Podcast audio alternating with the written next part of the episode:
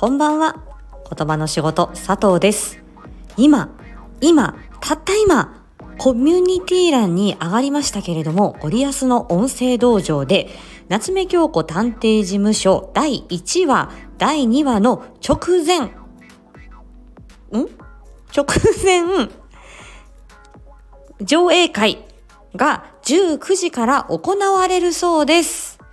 えー、私はちょっと家庭事情で行けるかどうかわからないですけれども、いやー、行きたいよね。1話、2話を聞いていただいて、そして20時の第3話の公開に、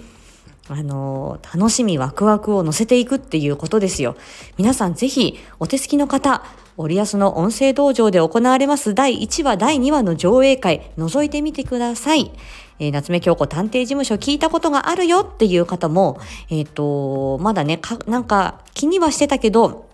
ね、聞いたことないよっていう方も、えーぜひ、えー聞いていただけると、また第3話楽しめるんじゃないかなというふうに思います。ではでは、